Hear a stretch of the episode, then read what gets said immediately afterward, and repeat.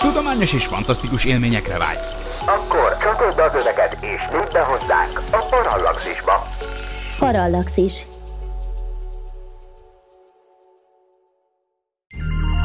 Figyelem! A műsorban spoilerek bukkanhatnak fel. 12 éven aluliak számára nem ajánlott. Az MD Média bemutatja.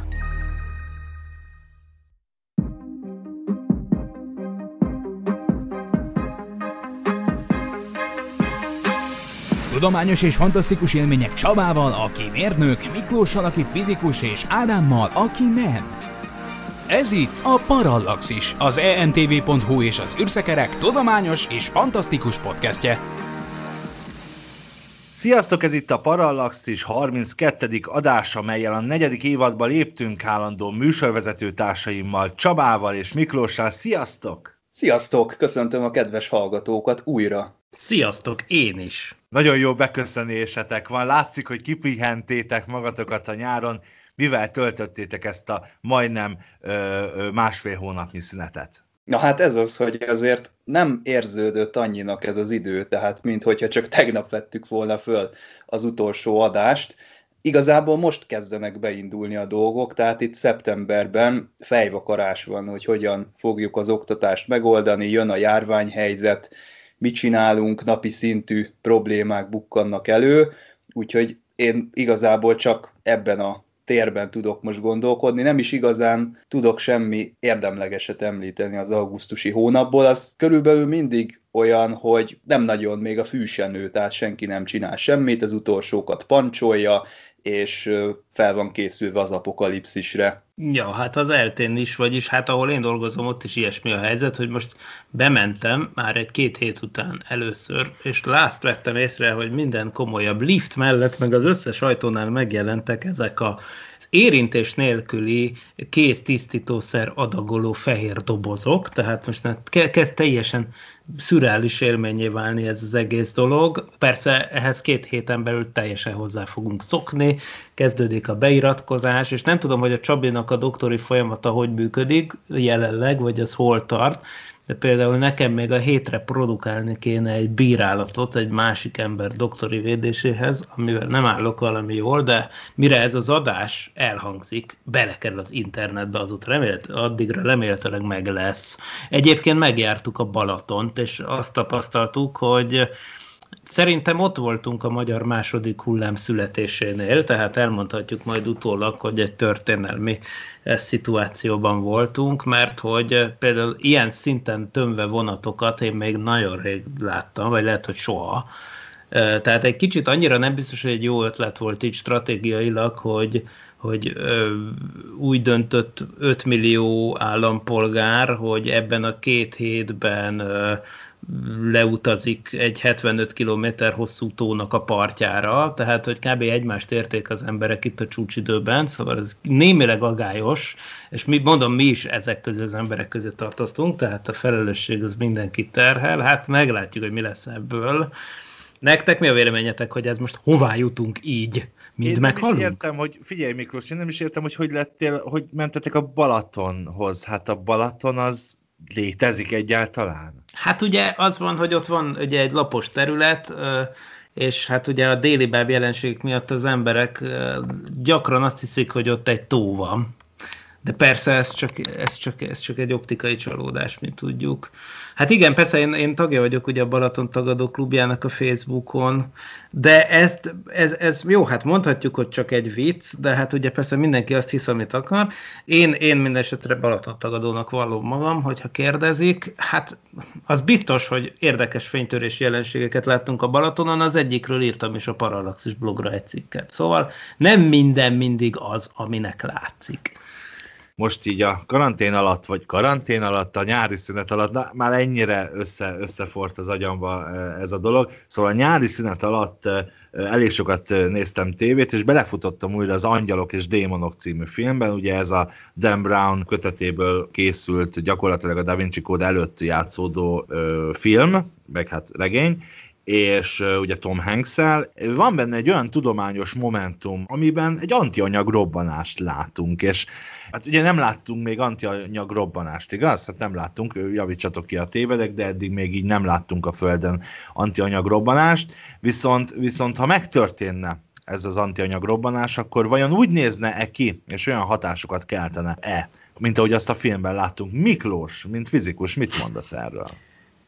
Hát igen, ez egy az igaz, abban igazad van, hogy nem láttunk ilyet. Amikor azt mondod, hogy antianyag robbanás, akkor itt azt akkor most magyarázzuk el azoknak, akik esetleg nem emlékeznek erre a remek filmre vagy könyvre, egy képi megjelenítésről beszélünk, tényleg szóval a filmről van szó elsősorban nyilván. Szóval az anyag, ahogy ugye jelenleg univerzumunkban, amiben éldegélünk, abban nagy-nagy-nagy-nagy részt anyagot találunk, ezért aztán például mi magunk anyagból vagyunk, meg minden tárgy, ami körülöttünk van, de létezik úgynevezett antianyag is, kicsit félrevezető ez az elnevezés, mert tulajdonképpen az sem sokban különbözik ettől az anyagtól, tehát annyira nem sokban különbözne, hogyha például, például létezne egy másik messzi galaxis, ami kizárólag antianyagból van, és innen a Földről akármilyen távcsővel, akármilyen eszközzel megnéznénk, spektrumokat készítenénk róla, vagy mit tudom én micsoda, soha nem jönnénk rá, hogy az antianyagból van. Mert az antianyag az lényegében minden fizikai tulajdonságát tekintve olyan, mint az igazi anyagnak a tükörképe, tehát hogyha minden antianyagból lenne, az semmiben nem különbözne abból, attól, mint a mostani anyag. Például arra kell gondolni, hogy például létezik a protonnak antirészecskéje, az antiproton, ugye ez ugyanakkora, csak például a töltése ellentétes például. Vagy ugye, ugyanez a helyzet az elektron antirészecskével, a pozitronnal, tehát hogy mintha egy nagy előjelváltás lenne, de igazából ugyanúgy föl lehetne belőle építeni ebből a másik típusú anyagból, ebből az antianyagból is föl lehetne építeni teljes galaxisokat, meg embereket, meg bármit. Ugye a probléma akkor kezdődik, és ugye ez maga az a robbanás, amikor az anyag és az antianyag találkoznak. Mert akkor például, amikor találkozik egy, egy elektron egy pozitronnal, akkor ez azt jelenti, hogy a két tömeggel rendelkező részecske az szétsugárzódik, tehát mind a két részecskének a teljes tömege az teljes egészében sugárzási energiává alakul át. Tehát gyakorlatilag nem marad utána anyag.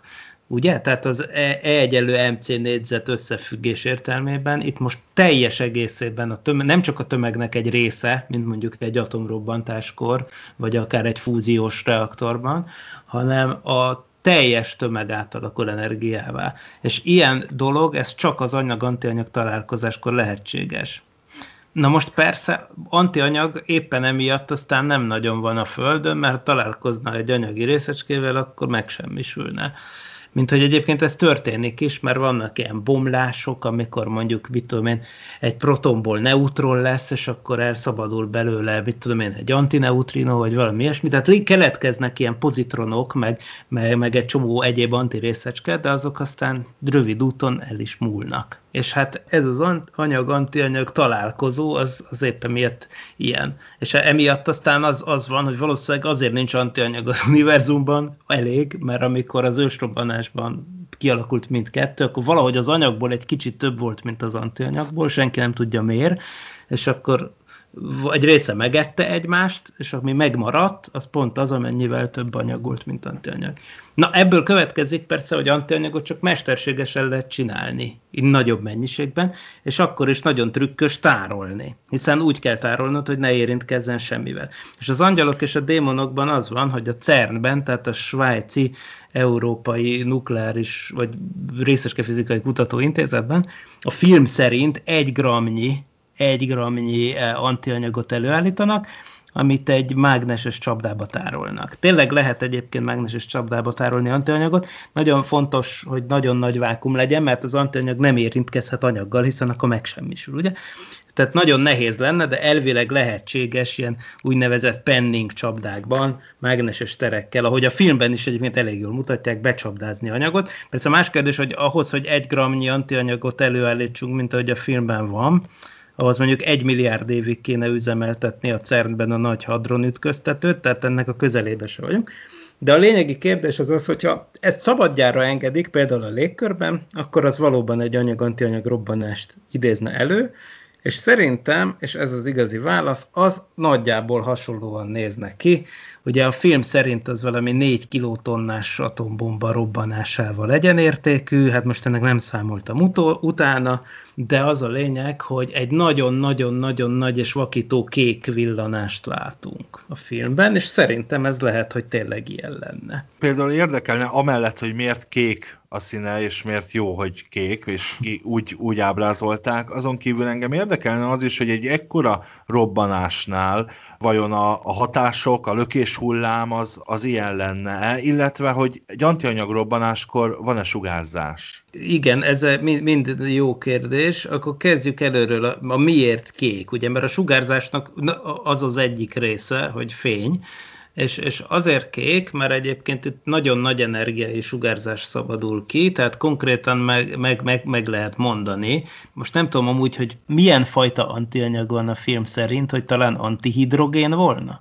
Ugye az antihidrogén az az lenne, amikor mondjuk antiprotonok körül keringenek pozitronok, na most akkor ők semlegesek lennének, ezt nem lehetne mágnesesen csapdázni, tehát mondjuk tegyük föl, hogy a filmben antiprotonokból áll az anyag, na hát akkor én a proton tömegéből ki tudom számolni, hogy mekkora energiai sugárzás szabadul föl, marha nagy. Ez a sugárzás nagyon olyan eloszlás mutat, hogy ez éles eloszlása van neki, és ez a gamma sugárzás tartományban van. A gamma sugárzás egyébként erősen halálos. Tehát az tulajdonképpen ugyanolyan elektromágneses hullám, mint a fény, csak éppen nem a látható tartományban, hanem sokkal nagyobb energiájú tartományban, valahogy a röngenen, röngen tartomány, illetve azon túl, tehát nagyon nagy energiájú foton, hát ugye nem véletlen, hogy a, a, a röntgenképek készítésekor is ólom mellényt adnak azokra a részekre, amiknek nem kell látszaniuk, és ők nagyon rövid ideig tesznek ki minket, mert hát erősen halálos, tehát igen, gamma sugárzás keletkezik, és az elég egészségtelen. A sugárzásnak egy része mindenféle másodlagos reakciók, amik ott elindulnak, azok is nagyon nagy energiájú reakciók, és akkor azoknak, azoknak viszont egy része, az olyan sugárzást kelt, ami már látszik. És mivel az is marha nagy energiájú, ezért kéknek látszik, mert a kékes lilás fény az a legnagyobb energiájú sugárzás, amit mi még látni tudunk. Ugye például gondoljunk az UV lámpára, ugye az UV lámpa, ahogy a neve is mutatja, ultra ibolya, vagy az az U,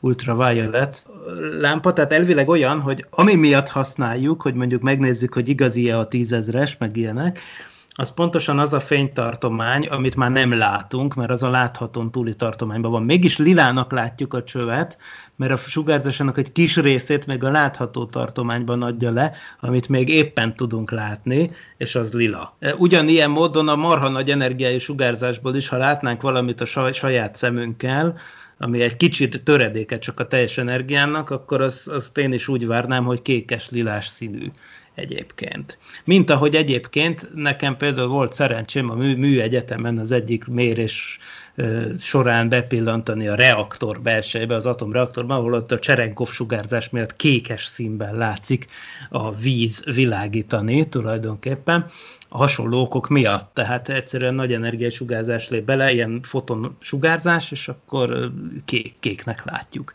ez történik ilyenkor. Tehát, ez oké. Okay. De gyakorlatilag jól értettem, azt mondod, hogy, hogy ugye sugárzás keletkezne, tehát amúgy a filmben látható módon azért jóval veszélyesebb lenne. Tehát nem lett volna elég az, hogy a Kamerlengo fölviszi a helikopterrel jó magasra, megtörténik a robbanás, ugye látjuk a lökés hullámot a földön, de hát az, az nem csak nagy szélviharral, meg, meg mit tudom én mivel járna, hanem, hanem ott veszélybe, sugárzás szempontjából is veszélybe lennének az emberek. Jól értem? Igen, hát igen, sőt, szerintem ez lenne itt a fő gond, arról nem is beszélve, hogy simán a lökés hullám elő se lennénk biztonságban csak azzal, hogy egy helikopter felviszi olyan magasra. És persze nyilvánvaló, hogy a gamma sugárzást azt meg nem tudja leárnyékolni ez. Tehát a gamma sugárzás az, mint minden fény, vagy minden elektromágneses sugárzás, az egyszerűen úgy működik, hogy hogy, hogy a, az erőssége, ami egy adott felületre jut, az a távolság négyzetével csökkent. Tehát ha kétszer messzebbre viszed, akkor negyed annyi sugárzás jut rá. Hogyha háromszor messzebbre viszed, akkor kilenced annyi, stb. Tehát, hogy ez így megy. De most ehhez képest azért persze azért az egy marha nagy sugárzás, nem fékeződik le a légkörben ez a része teljes egészében, hát nyilván útközben más reakciókat csinál, ezekre mondom, hogy másodlagos reakciók, amik a kék fényt indokolhatják, de, de azért biztos, hogy jut az emberekre, tehát ez, ez valószínűleg ezek nem lettek, tehát lehet, hogy túlélték volna ott azonban, ott rögtön a sugárzás, de azt nem biztos, hogy egészségkárosodás nélkül nem lehetett volna megúszni egy ilyen jelen. Tehát persze arról nem szól a film, hogy aztán mi történt ezekkel az emberekkel mondjuk egy, egy évvel később. Szegény Langdon professzor. Ez az egyetlen olyan dolog ebben a jelenetben, ami, ami mondjuk tudományosan sántít, vagy mondjuk, mit tudom én, te egészen máshogy jelenítenél meg egy ilyen, ilyen robbanást? Hát én azt hiszem teljesen máshogy, mert egyébként pont a mai nap, nap láttam azt, hogy a, hogy a rossz atom, vagy az orosz atom konzorcium nyilvánosságra hozott az 1961-es cár bomba minden idők valaha felrobbantott legnagyobb energiájú fegyvere, egy, egy óriási hidrogénbomba, talán 50 megatonnás, hogyha jól, jól mondom, tehát ezt nem is tudok elképzelni, hogy ez mit jelent, tehát lényeg az, hogy baromi nagy robbanás, 20 kilométer átmérőjű félgömb alakú gomba felhőt hozott létre, aztán az persze felemelkedett 60 km magas, és tovább nőtt, tehát valami irdatlan nagy dolog. És tehát, hogy most, most ma, éppen ma volt alkalmam megnézni ezeket a nyilvánosság számára sose bemutatott, korábban be nem mutatott felvételeket.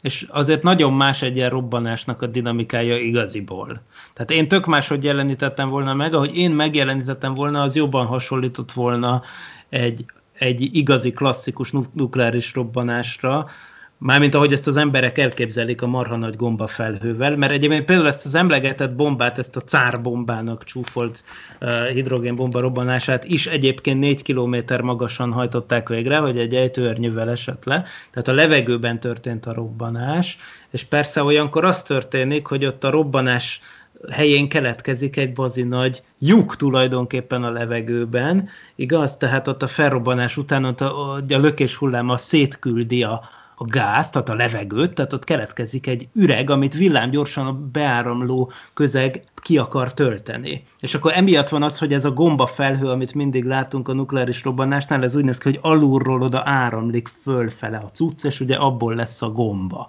gomba alakú felhő egy ilyen plum, úgy mondják, egy ilyen felszálló medúza alakú valami alakul ki, és szerintem ez tök mindegy, hogy mit csinálja a robbanást, minden robbanás így kell, hogy kinézzen, így áramlástanilag, és ilyet meg nem láttam ebbe a filmben, szóval szerintem én nem így csinálnám.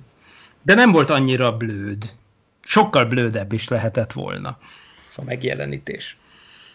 Nem tudom, science fictionnek nevezhetjük például az Angyalok és Démonok című filmet, vagy nem, ez egy külön kérdés, de alapjába véve az, hogy, hogy egy ilyen témájú filmben is van egy ilyen tudományos vonatkozás. És ezzel kapcsolatban jutott eszembe az, hogy a, a skifi, mint műfaj szeretete, az magában hordozza-e vajon a tudomány szeretetét is, és akár fordítva a tudományok iránti rajongás mennyire befolyásolja azt, hogy mennyire kedveli valaki a science fiction. Mit gondoltak erről? Szerintem igen és igen a válasz, de hogy ne csak ilyen röviden válaszoljak erre. Amit a Miklós kimondott az előbb szerintem az a kulcsmondat, hogy nem annyira blődség, és ezt a határt kell megütnie egy filmnek. Ezt, ha jól emlékszem, a Jurassic Parknál is ezt mondtad, hogy nincsen benne égbe kiáltó hülyeség, Elég ez így szerintem a nézőnek, tehát ott helyben ne köpjük ki a kólát a moziterembe, amikor látjuk, hogy valami történik, a nézőknek a többsége, amikor hazamegy, már nem fogja beírni a Google-be, hogy na most akkor így néz ki az antianyagrobbanás, vagy nem így néz ki, meg ezeknek úgy nem fog utána keresni. Egy olyan meggyőzően kell ennek kinéznie. Persze vannak olyan filmek, ahol hozzátartozik a marketinghez, hogy ez aztán most tudományosan sokkal pontosabb lesz, mint az eddigi filmek, és akkor egy kicsit a világ fölveszi ezt a fonalat, ha jó filmről van szó, mint mondjuk az Interstellárban, amikor láttuk, hogy na, akkor így néz ki most a féregjuk, és nem úgy, mint, a, mint az eddigi filmekben, és kicsit szerintem hozzájárul ahhoz a produkció, hogy emelje a színvonalát a, a nem tudományos nézőseregnek is a, a gondolkodásában, hogy szintet lépjünk, hogy ezen túl a, az ábrázolásban is elvárjunk egy olyan minimumot, ami, ami sokkal jobban megfelel a tudományos tényeknek. Az más kérdés szerintem, hogy nincsen már, vagy hát nem már, hanem soha nem is volt az, hogy sűrűn jönnének olyan science fiction filmek, amire érdemes lenne azt mondani, hogy na ezen akkor gondolkodjunk el. Mert ezek közül rengeteg az olyan, aminél egyből látjuk, hogy hát ez, ebben nem érdemes belemenni, nem kell ezt boncolgatni, mert csak fájdalom lesz a vége, hogyha ebbe így nagyon elkezdjük feszegetni, hogy most mi történt itt tulajdonképpen. Azok a filmek, meg amik így tudományos téren is villantanának valamit, azok, azok ritkábban jönnek, vagy amiken tényleg érdemes elgondolkodni, mert most ugye egy skifi és fantasy kategória, mondjuk a streaming szolgáltatókon fel van töltve mindenféle képregényfilmekkel, meg egyebekkel, ahol szerintem eszébe nem jut a nézőnek, hogy itt bekapcsolja az agyát. Ugye most jön, a, vagy már most a mozikban van ez a Tenet című Christopher Nolan film, itt már írják a kritikák, hogy ne felejtsük otthon az agyunkat, amikor majd bemegyünk erre a filmre, és hát lehet, hogy ez mondjuk sok embert elriaszt. Mondjuk egy Christopher Nolan az van akkora nagy név, hogy az elriadó embereknek az aránya az nem annyira számottevő, meg elhanyagolható. Persze most egy speciális mozi helyzet van, úgyhogy emiatt bőven benne van, hogy ez nem lesz sikeres de veszélyes, csak ezt akarom mondani, skifit csinálni, mert lehet, hogy az nem fog bejönni az embereknek. Például ilyen filmek jöttek, hogy az utazó, vagy a szárnyas fejvadász. Ezekre nem lehet azt mondani, hogy ez borítékolhatóan tetszeni fog az embereknek, akár azért, mert el kell rajta gondolkodni, akár úgy kell rajta elgondolkodni, hogy nem okosnak kell lenni, meg nem intelligensnek kell lenni ott a moziban, tehát nem úgy kell rá beülni, mint egy vizsgára, de mondjuk jönnek ilyen jó hosszú snittek, mint a szárnyas fejvadászba, és akkor az se jó. Tehát arra is azt mondja a néző, hogy hát nem már, tehát ez ilyen művészi, nem lehet bezárni sok embert a saját fejében, mert akkor ugye elkezd recsegni, ropogni a moziszék, hogy hát ez nem jó, mert vontatott. Tehát ilyen akadályai vannak szerintem a, a filmkészítésnek, amit figyelembe kell venni arra gondolunk, hogy science fiction, akkor elsősorban mondjuk akár a szárnyas fejvadász, vagy akár a Star Trek, Star Wars, csillagkapu, ilyenek jutnak először eszünkbe, általában űrös, vagy időutazós, vagy, vagy ilyen jellegű filmek. Na de például az angyalok és démonok, a science fiction -e, mert végül is tudományos, fantasztikus film, nem? De ott nincs az a kérdés szerintem, hogy a nézőbe felmerülne egyáltalán, hogy ne nézze meg azért, mert itt túl gondolatigényes lesz. Szerintem azt mindenki megnézi az angyalok és démonokat, nem számít rá, hogy antianyag robbanás lesz benne, kivéve aki olvasta mondjuk a regényt, vagy kicsit jobban utána járt,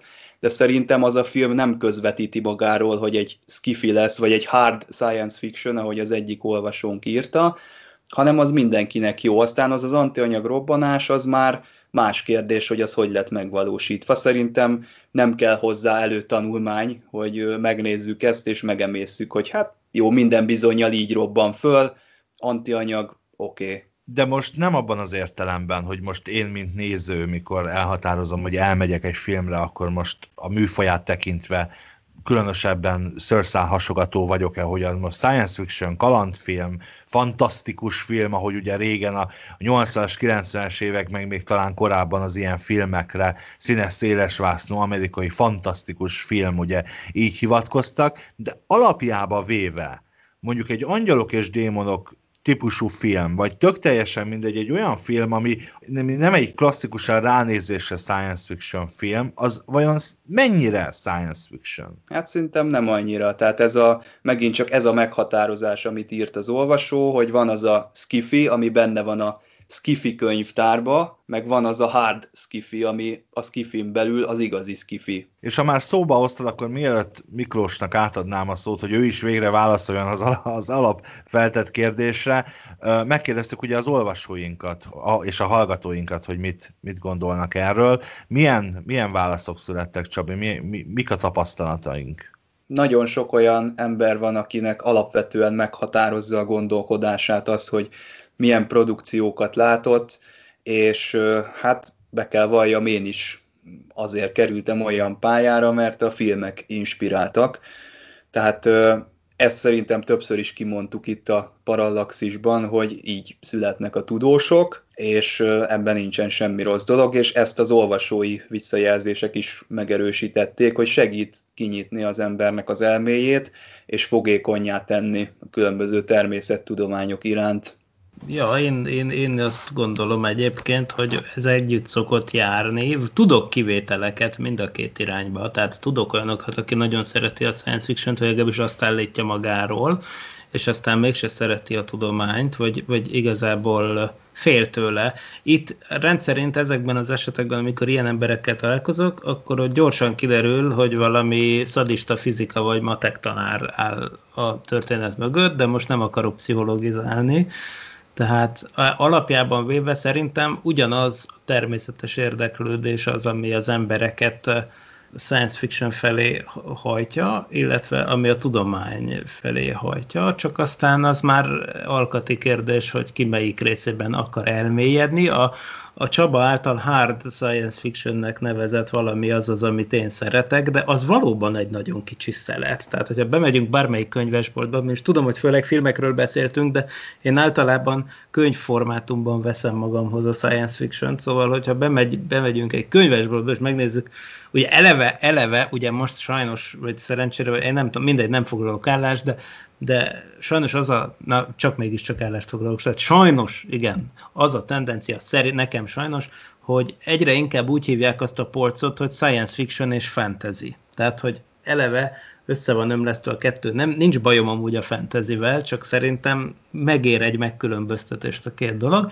és akkor viszont, ha csak ebből levonom, a, le, levonom az összes fantasy akkor is a science fiction polcnak kb. a 15%-a lehet olyan könyv, amiben tényleg ilyen tudományosan hiteles dolgok vannak, és az összes többi, az meg, meg az, ami, ami lehet egyébként, hogy hogy is mondtuk, hogy nem feltétlenül annyira blöd, de hát ott inkább egyszerűen, na, szóval van az a fajta science fiction, ami, ami nem megy annyira bele, hogy ezek a dolgok hogyan működnek, csak egyszerűen azt mondja, hogy készpénznek vesszük, hogy most itt van ez az eszköz, fölvesszük, és akkor ezzel lehet élőben beszélgetni 18 fényévre. Nem tudjuk hogy, nem is kell vele foglalkozni.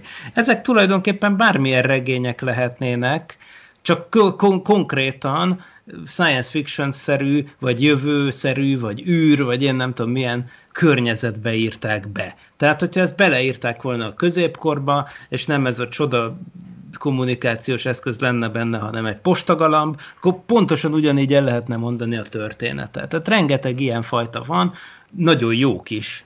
Tehát például a Ray Bradbury-t azt szerintem kifejezetten egy csomó novelláját ide lehet betenni, nagyon sokat nem, de nagyon sok olyan novella van, ami egyáltalán nem tudunk meg semmi tudományos dolgot belőle, de nem is ez a célunk, az önmagában megállja a helyét, mint szép irodalom, és akkor is megállná a helyét, hogyha bármilyen más környezetbe írta volna vele. Tehát nekem ez a nehéz szétválasztás, Szóval én a hard science fiction szeretem, amiben kicsit belemenősebbek a, a magyarázatok, de, de mondom, ez egy nagyon-nagyon pici ág, és, és az összes többi is science fiction, tehát én azt mondom, hogy nyíljon egy millió virág, minden tök jó. Én speciál nem raknám be a Dan brown a science fictionbe, de ha megkérdezitek, hogy miért, akkor azért megizzadnék. Nem, nem tudom, nem tudom a választ. Tehát én nem tudom, ezt így érzésre döntöm el ezeket, hogy most a Jurassic Parkot miért rakom be a science fictionbe, az angyalok és démonokat meg miért ne. Hát nem, nem tudom, nem tudom.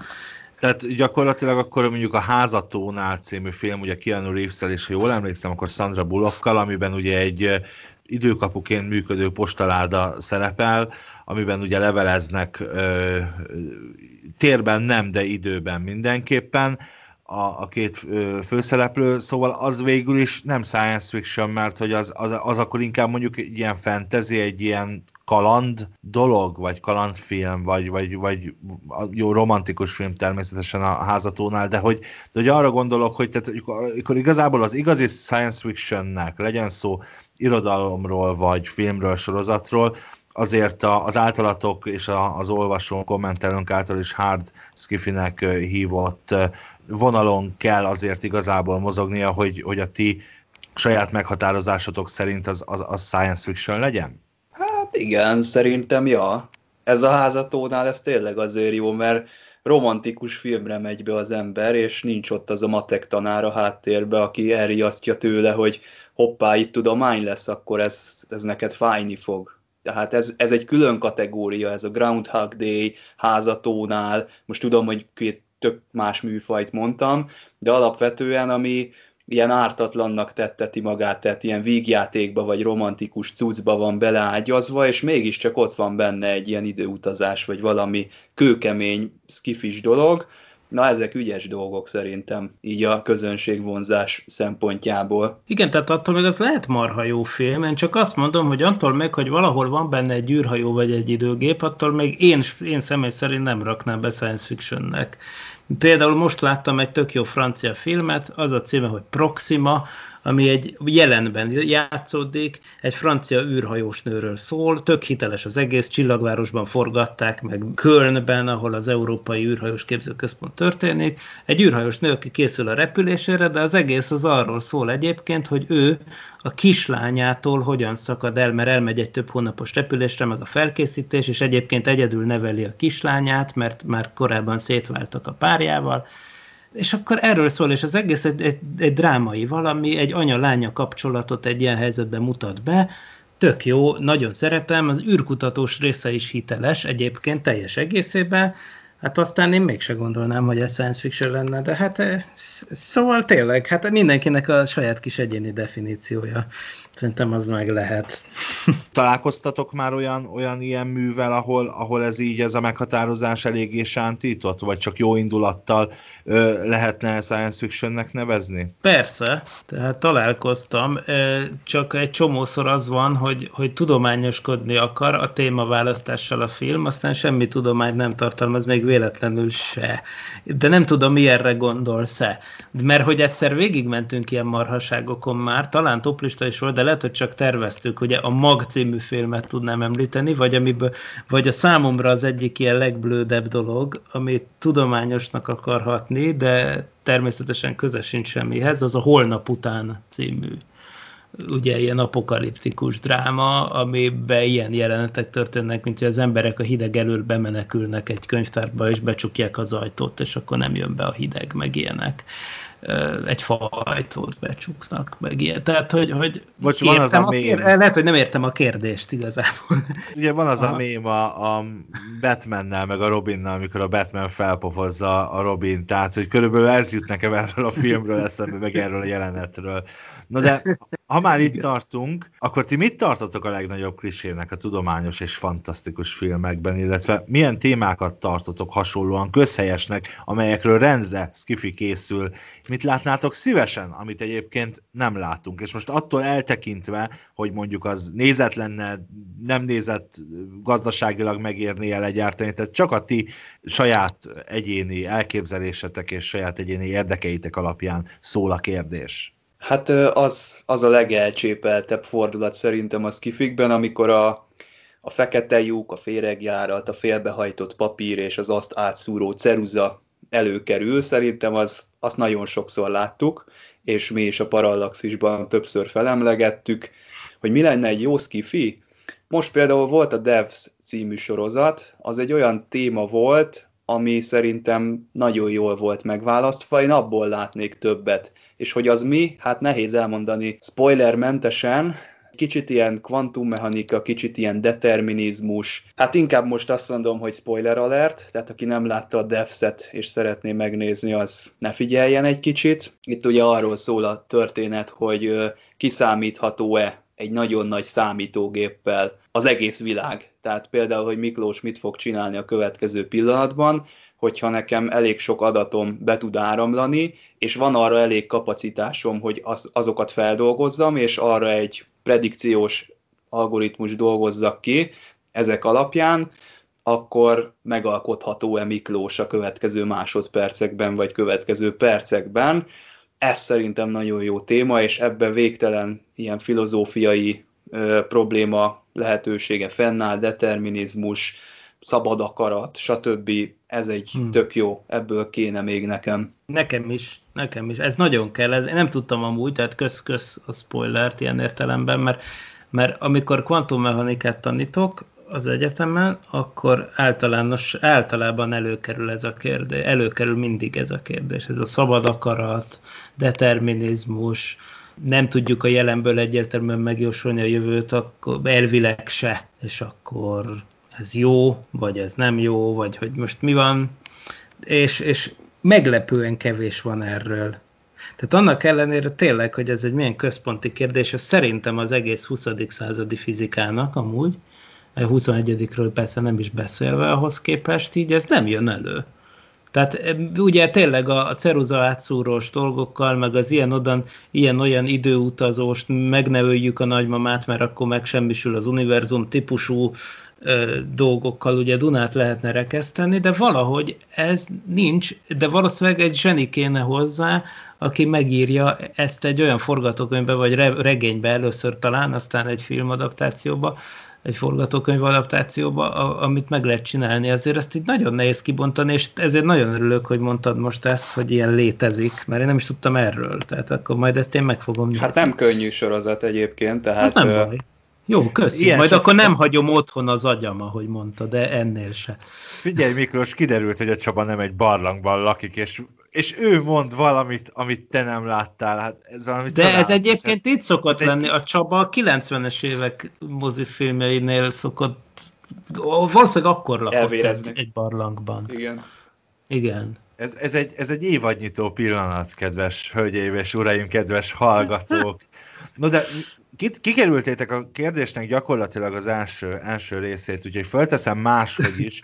Melyik volt az a film vagy sorozat esetleg konkrét jelenet, sőt, és konkrét jelenet, ami akkora bődületes hülyeséget láttatok, vagy hallottatok, olvastatok egyébként, akár könyvet is felhozhatok példának, amit fizikusként vagy mérnökként kiverte nálatok a biztosítékot, vagy épp ellenkezőleg, amikor a látottakkal gyakorló kutatóként is teljesen meg voltatok elégedve, és azt mondtátok, hogy igen, ez, ez attól függetlenül, hogy ez egy, ez egy fikciós műfaj, tehát könyvfilm sorozat, ahhoz képest ez, ez igen nagyon-nagyon tudományosan és helyesen van itt felvázolva, legyen szó bármiről. Szerintem a Night Ridernek elég sok olyan pillanata van, amikor látjuk, hogy ami történik, az ellentmond nem a mérnöki gyakorlattal, meg nem a fizikusi világnézettel, hanem a józanésszel. Tehát például, amikor mechanikus zárakat nyit ki nagy távolságokból, ide-oda ugrik az autó, vagy lehet, hogy azt meg lehet csinálni, hogy ugorjon?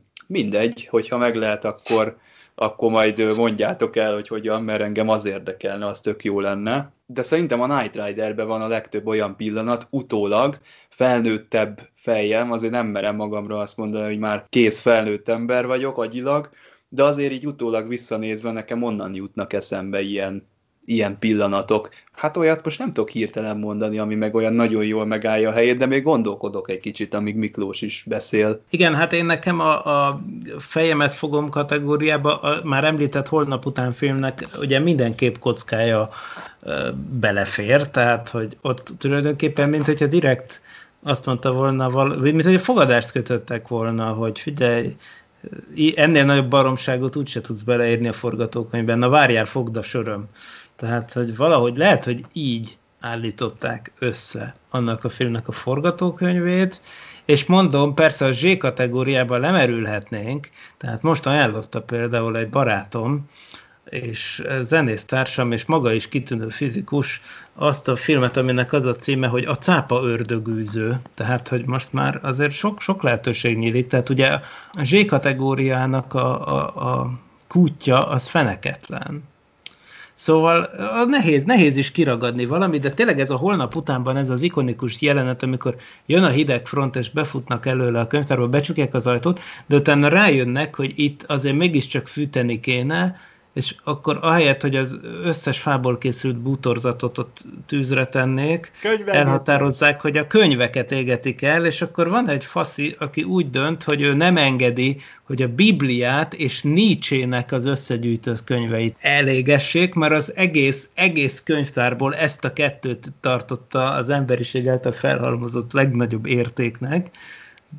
Tehát valami tényleg egyszerűen olyan abszurd hát ez egy baromság az egész. Igen. Miklós, ez egy jelkép, tehát hogy egy ilyen tudományatlan, tudományatlan, igen. Szóval, hogy te ennyire nem tudományos helyzetben, hát valahogy, valahogy ezt, ezt, ezt meg kellett mutatni, és hát a könyvégetés az szerintem erre egy ilyen, hát remek, remek. Ja, ugye, igazad lehet, van. Lehet Igen. egyébként, hogy nem, Direkt nem volt. tudatos, de, de én például simán el tudom képzelni, vagy szeretném hinni, hogy egyébként ez az írók kikacsintása arra, hogy hát tudjuk, hogy ez egy őrülten borzalmas és, és hihetetlen rossz jelenet tudományos szempontból, vagy, vagy életszerűség szempontjából. De engem például érdekelne az is, Miklós, hogy amikor nézed az ilyen filmeket, vagy ilyen filmet látsz, vagy ilyen jelenetet látsz. Mit érzel? Igen, és akkor ilyen hangosan mondod, hogy Jézusom, Jézusom, vagy, vagy, vagy csak így magadba elkönyveled, vagy így akár, telje, akár ki is tud hozni a, a, esetleg a sodrodban egy kicsit. Nem, nem, hát azért nem, hát a fizikus az egy ugyanolyan csávó, mint mindenki más. Tehát ahogy a Csaba mondja itt, sőt, hát a fizika az nem más, mint a józan paraszti észnek a, a felmagasztosult formája. Tehát, hogy igazából itt semmi. Tehát a legtöbbször tényleg olyan baromságok vannak, amiket bárki észrevehet. Tehát, hogy igazából azok tudnak a legjobban fájni, de épp azért nem hiszem, hogy ez jobban fáj, mint bárki másnak a, a, amikor én felszoktam sziszenni, az inkább az, amikor a dumákban történnek irdatlan nagy marhaságok, amikor ugye elhangzanak ezek a mondatok. Tehát amikor ilyen ű, űrkutatási blödli szövegek történnek, amiben például a fényév az, mint időegység jelenik meg, nem mint távolságegység, meg.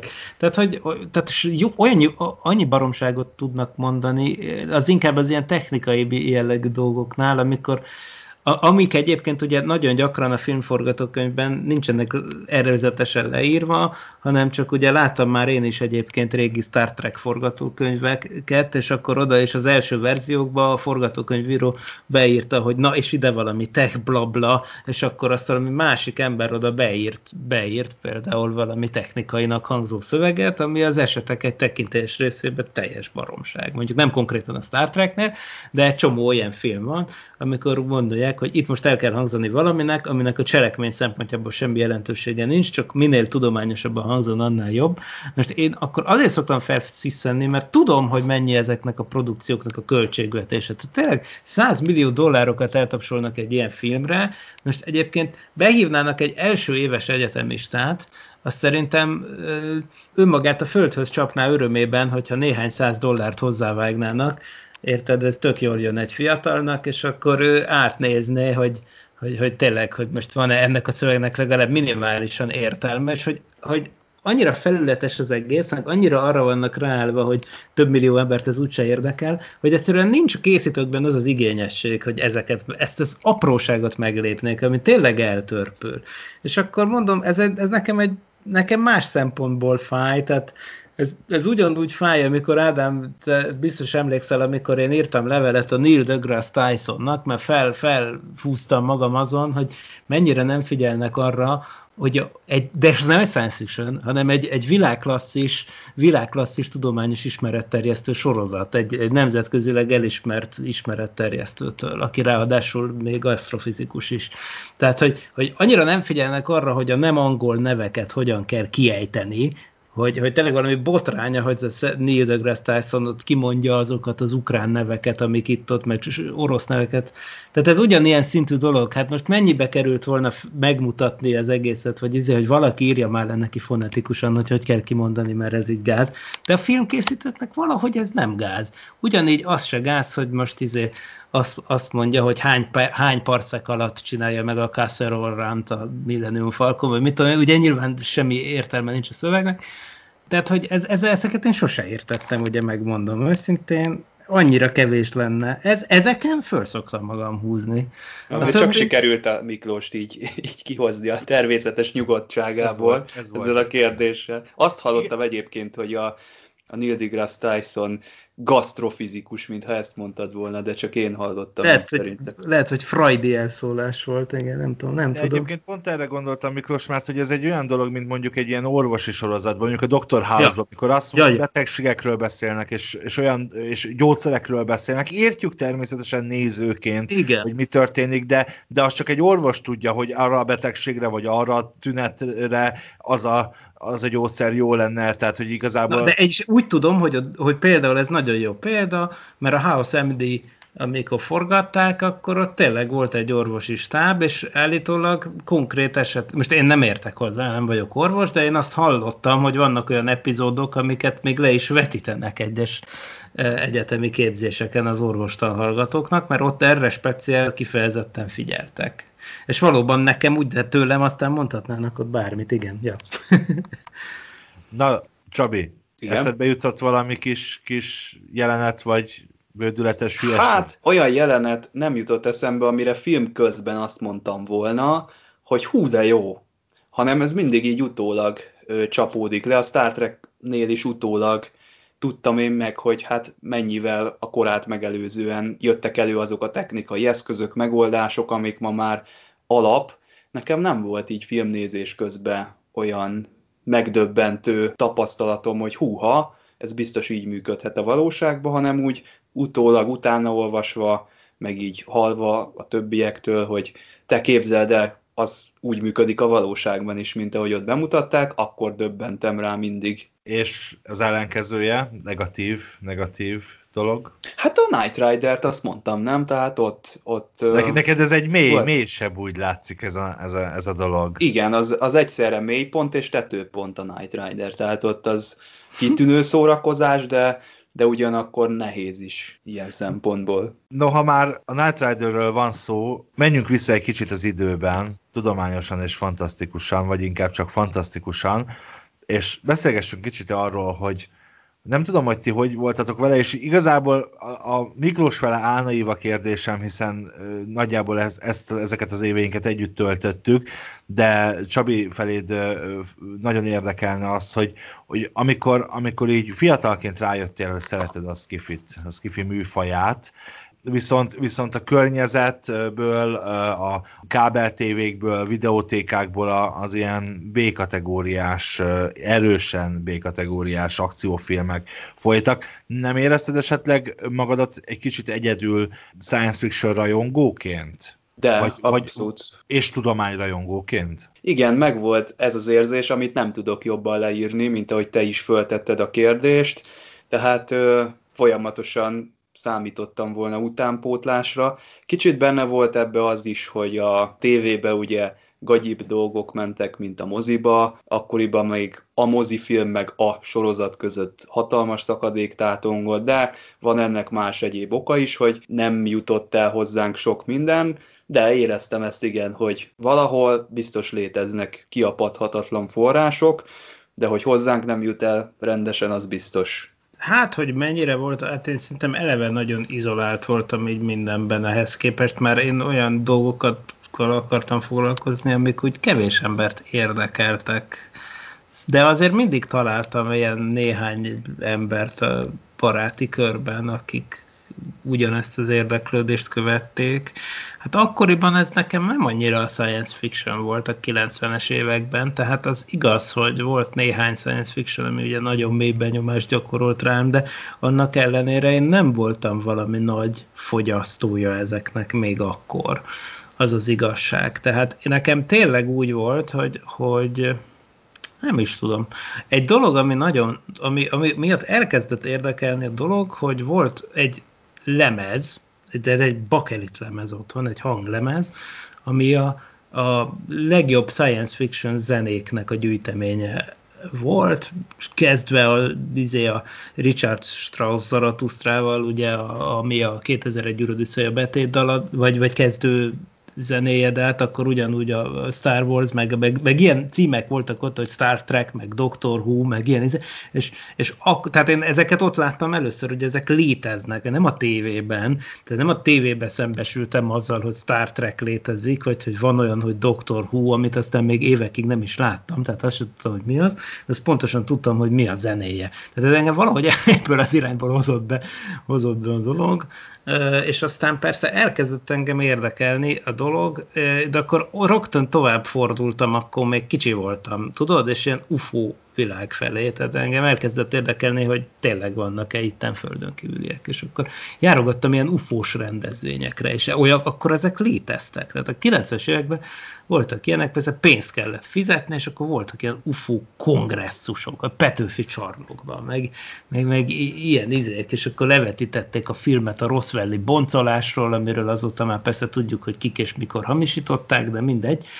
És akkor így érintőlegesen abszolút hozzácsapottam a science fiction világba, de ez nem mondható, hogy annyira el lettem volna vágva, mert itt Budapesten azért voltak ilyen lehetőségek, és aztán később ugye kiderült, hogy, hogy ez az ufós community, vagy közösség, ez ilyen nagy mértékben átfed a science fiction rajongó akik galaktikát olvasnak, meg ilyesmi. Szóval valahogy így belekerültem ebbe egy picit, aztán ugye az ufózásról leszoktam, mert rájöttem egy-két év, egy fél éven belül, vagy egy éven belül, hogy ez egy baromság, de, de a science fiction iránti szeretet az megmaradt. Úgyhogy ez valahogy így volt. Én azt ne. hiszem, hogy már elmeséltem nektek korábban, hogy én a Power kapitány és a jövő katonái Amugaro videófilmje, Igen. Az, uh-huh. az, az volt, ami engem erre az útra tett, de emellett ugye Star Trek, elhangzott az előbb, vagy korábban Miklós szájából is, és hát nem mehetünk el szó nélkül amellett, hogy szeptember 8-án lesz. 54 éves a Star Trek, mert hogy 1966. szeptember 8-án indult a sorozat az NBC-nál.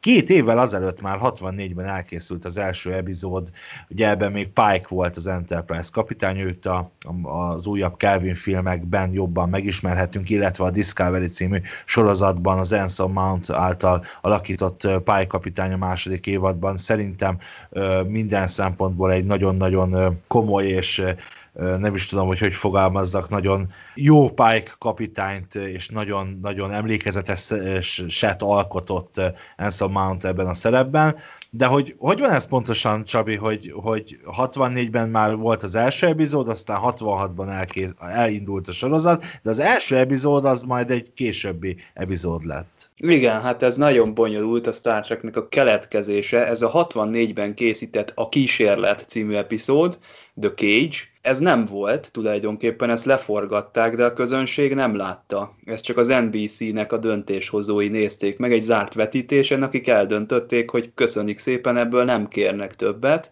mert hogy ez túl sok lesz a nézőknek, nagyon sokat kéne rajta gondolkodni, már a 60-as években is ez volt a fő dilemma, és nem lett Star Trek végül, aztán később mégiscsak adtak neki még egy esélyt, és akkor Gene Roddenberryék elkészítették a Where No Man Has Gone Before című epizódot, ahová még ember nem merészkedett, de nem ez volt a Star Treknek az első része, hanem a The Man Trap, ami végül is ezen a bizonyos szeptember 8-ai napon bemutatkozott. Hát Gene Roddenberrynek a az édesapja személyesen átment több szomszédhoz és több rokonhoz is, akiktől elnézést kért, hogy micsoda égbe kiáltó hülyeséget csinált az ő fia, és hát senki nem reménykedett benne, hogy ez hosszú távon megmarad, de szerencsére nem így történt. Aztán végül is azt a pilotot, amit az előbb mondtam, a Where No Man Has Gone Before-t, azt talán a harmadik epizódjaként mutatták be az első évadnak, tehát az nem veszett el, de a kísérlet, a The Cage sem veszett el, mert abból csináltak egy ilyen klipsót az első évadban, egy dupla epizódot, a Vissza a tiltott bolygóra című részt, ahol felhasználták ennek a pilotnak a nagyon nagy részét, belevágták egy másik epizódba,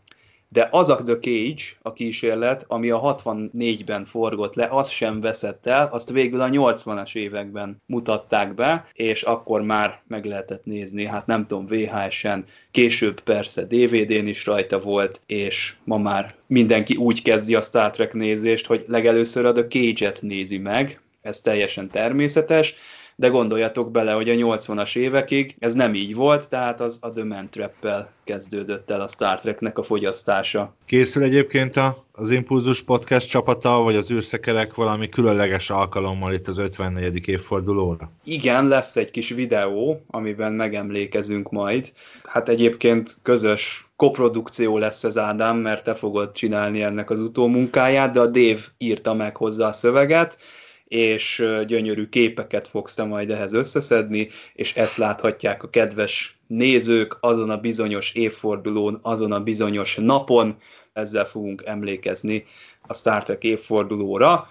Ha szabad így ugrálni, akkor Ádámnak nem tudok elmenni a Power kapitányos dolga mellett, az nekem is nagyon meghatározó volt a Power kapitány. A Szív tévén láttam én. Nagyon rosszul jött nekünk be valami miatt, ilyen zizegős volt, de határozott emlékeim vannak ott a főgonoszról, ahogy abba a furcsa székébe ült, meg minden, és évtizedekig nem tudtam utána, hogy ez milyen sorozat volt, és kerestem, kerestem korabeli tévéújságokat, kutattam, hogy mi, mi ment akkor a Szív tévén, melyik lehetett ez a sorozat, és csak nemrég találtam meg, hogy ez minden bizonyal a Power kapitány lehetett, le is ültem megnézni szépen szorgalmasan, és ennyire borzasztó sorozatot én még az életben nem láttam, yeah. tehát nem yeah. tudtam yeah. már mai fejjel megemészteni, de egy nagyon jó tehát azok a nosztalgikus élmények, amik ehhez kötődnek, azok nagyon bennem élnek, és ha már így nálam van a szó, mert érzem, hogy már itt nagyon, nagyon visszaélek a, az egésszel, mert már záródna le a műsor, azért egy olyan tanulságot csak meg lehet fogalmazni itt a skifikkel kapcsolatban, hogy talán ez a skifi, mint kategória más szempontból nem jelent sokat, mint hogy berámoljuk a könyves polcokon a könyveket egy jól megtalálható, felelhető kupacba, meg a filmeket is nagyjából összehányjuk a hasonló tematika szerint, de szerintem ezeknek a kategorizálásoknak a kora úgy lejárt, nem belekötve ezzel az Ádám szerkesztő úrnak a kérdéseibe, de nincs értelme szerintem a skifiket elkülöníteni úgy akadémiai módon, tehát olyan mindent elsőprő és ellentmondás nem tűrő módon, hogy ez skifi, ez nem skifi, ez mindenkinek az egyéni ízlésében benne lesz, hogy mit tekint annak, meg mit nem tekint annak, ugyanúgy, mint ahogy a zeneipar is megváltozott, most már aztán tényleg messzire menő off-topicot nyitok itt, Régen ugye jöttek ezek a nagy rock and roll forradalmak, punk, meg grunge, meg mit tudom én, ma már ilyen nincsen, hogyha meghallgat az ember egy, egy metált, amiben egyszerre skódduda van, meg egyszerre diszkó is, akkor nincs ma már olyan zene, amire ne lehetne azt mondani, hogy 5-6 féle cuccból áll össze. Szerintem ugyanez igaz a filmekre is, így jobban kitágult ez az egész, tehát ezt tudom így mondani útravalóként a adásunk végén. Csabival van egy örökös, hát vitánk, idézőjeles vitánk azzal kapcsolatban, hogy én a rövidebb podcasteket favorizálom, ő meg inkább minél hosszabban annál jobb, de most látom, Csabi, mindent meg is tettél, hogy ez megvalósuljon, de semmi baj, egyébként teljesen egyetértek azzal, amit, amit az imént elmondtál.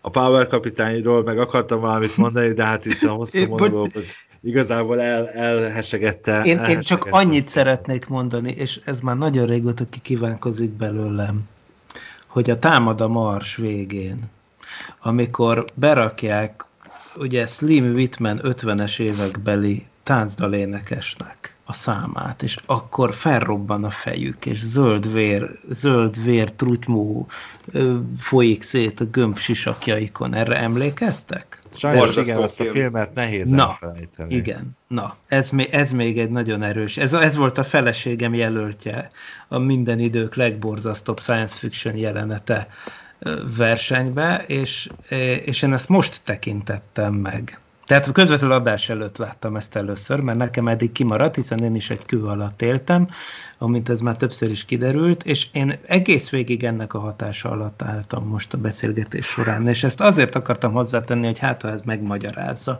esetleg, hogy miért, miért voltam például ma olyan, amilyen, mert végig kitörölhetetlenül itt vibrál azóta is az agyamban ez, és most akartam, hogy a hallgatók is így legyenek ezzel, úgyhogy tessék.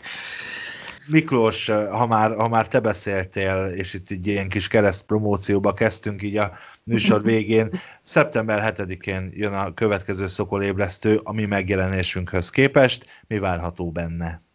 Hát ezt ugye sose tudjuk igazán, mert egy nagy részt meghatározzák a hírek, meg az, hogy melyik állandó szakértőnk ér rá, vagy melyik nem de hát az biztos, hogy érdekes lesz. Most azért elég sok minden történik. Például akár lehet, hogy arról is beszélünk, hogy lehet, hogy novemberben eltalál minket egy aszteroida. De nem kell félni, mert ha véletlenül el is talál, amire egyébként 40% esélyt adnak jelenleg az okosok, aztán addig változni fog az előrejelzés, az is csak egy két méteres dologról van szó, az nagy valószínűséggel szétég a légkörbe.